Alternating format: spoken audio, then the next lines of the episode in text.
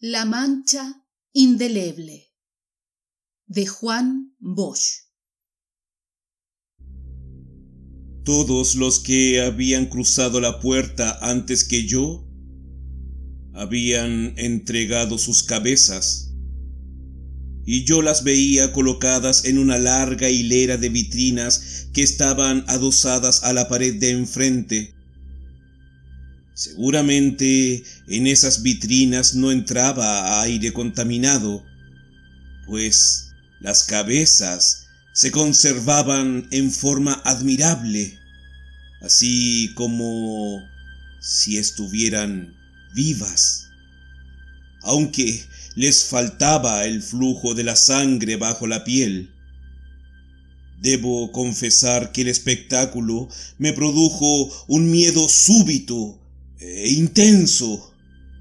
Durante cierto tiempo me sentí paralizado por el terror, pero era el caso que, aún incapacitado para pensar y para actuar, yo estaba allí. Había pasado el umbral y tenía que entregar mi cabeza. Nadie podría evitarme esa macabra experiencia. La situación era en verdad aterradora. Parecía que no había distancia entre la vida que había dejado atrás, del otro lado de la puerta, y la que iba a iniciar en ese momento.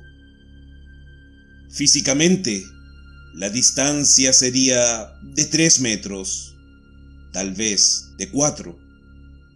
Sin embargo, lo que veía indicaba que la separación entre lo que fui y lo que sería no podía medirse en términos humanos.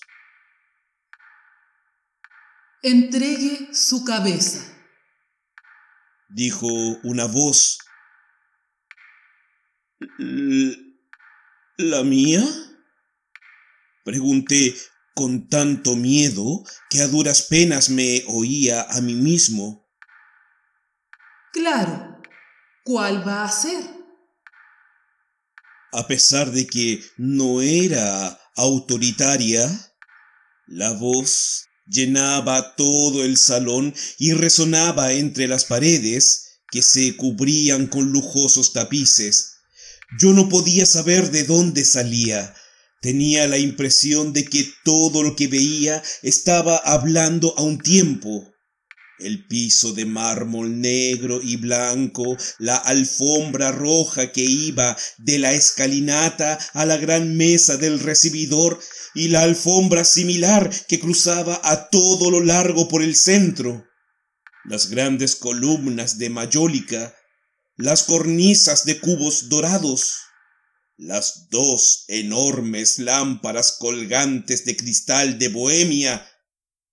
Solo sabía a ciencia cierta que ninguna de las innumerables cabezas de las vitrinas había emitido el menor sonido. Tal vez con el deseo inconsciente de ganar tiempo, pregunté ¿Y cómo me la quito? Sujétela fuertemente con las dos manos apoyando los pulgares en las curvas de la quijada. Tire hacia arriba y verá con qué facilidad sale. Colóquela después sobre la mesa. Si se hubiera tratado de una pesadilla, me habría explicado la orden y mi situación.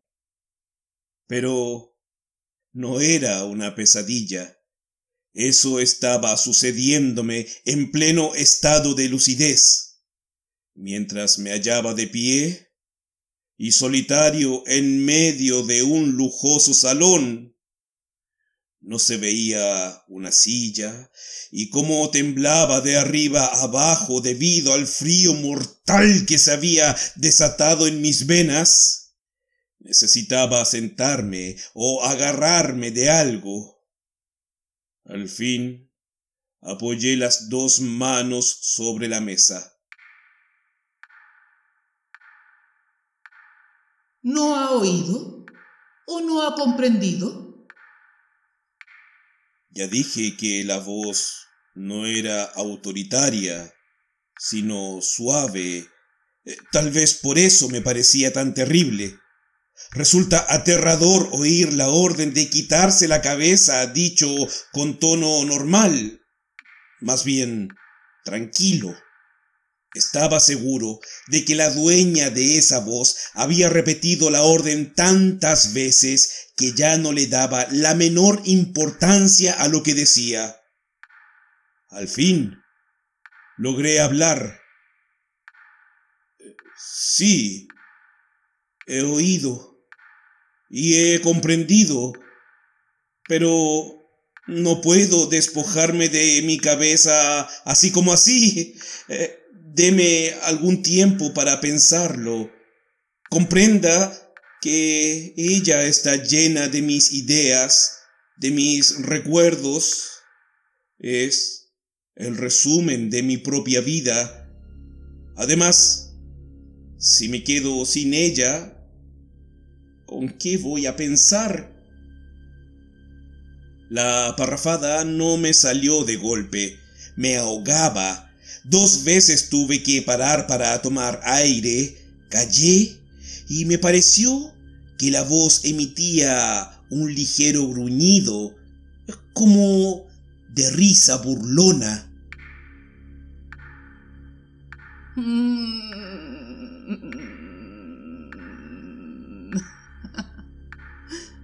Aquí no tiene que pensar. Pensaremos por usted. En cuanto a sus recuerdos, no va a necesitarlos más. Va a empezar una nueva vida. ¿Vida sin relación conmigo mismo? ¿Sin mis ideas? ¿Sin mis emociones propias? Pregunté. Instintivamente miré hacia la puerta por donde había entrado. Estaba cerrada. Volví los ojos a los dos extremos del gran salón. Había también puertas en esos extremos, pero ninguna estaba abierta. El espacio era largo y de techo alto, lo cual me hizo sentirme tan desamparado como un niño perdido en una gran ciudad. No había la menor señal de vida, solo yo me hallaba en ese salón imponente. Estábamos la voz y yo. Pero la voz no era humana. No podía relacionarse con un ser de carne y hueso. Me hallaba bajo la impresión de que miles de ojos malignos, también sin vida, estaban mirándome desde las paredes y de que millones de seres minúsculos e invisibles acechaban mi pensamiento. Por favor, no nos haga perder tiempo, que hay otros en turno. No es fácil explicar lo que esas palabras significaron para mí. Sentí que alguien iba a entrar, que ya no estaría más tiempo solo y volví la cara hacia la puerta. No me había equivocado. Una mano sujetaba el borde de la gran hoja de madera brillante y la empujaba hacia adentro, y un pie se posaba en el umbral por la abertura de la puerta se advertía que afuera había poca luz. Sin duda, era la hora indecisa entre el día que muere y la que todavía no ha cerrado. En medio de mi terror, actué como un autómata. Me lancé impetuosamente hacia la puerta, empujé al que entraba y salté a la calle. Me di cuenta de que alguna gente se alarmó al verme correr. Tal vez pensaron que había robado o había sido sorprendido en el momento de robar. Comprendía que llevaba el rostro pálido y los ojos desorbitados y de haber habido por allí un policía, me habría perseguido. De todas maneras, no me importaba. Mi necesidad de huir era imperiosa y huía como loco. Durante una semana no me atreví a salir de casa. Oía día y noche la voz y veía en todas partes los millares de ojos sin vida y los centenares de cabezas sin cuerpo. Pero en la octava noche, aliviado de mi miedo, me arriesgué a ir a la esquina, a un cafetucho de mala muerte, visitado siempre por gente extraña. Al lado de la mesa que ocupé había otra vacía. A poco, dos hombres se sentaron en ellas. Uno tenía los ojos sombríos. Me miró con intensidad y luego dijo al otro, Ese fue el que huyó después que estaba... Yo tomaba en ese momento una taza de café. Me temblaron las manos con tanta violencia que un poco de la bebida se me derramó en la camisa. Mi mal es que no tengo otra camisa ni manera de adquirir una nueva. Mientras me esfuerzo en hacer desaparecer la mancha, oigo sin cesar las últimas palabras del hombre de los ojos sombríos.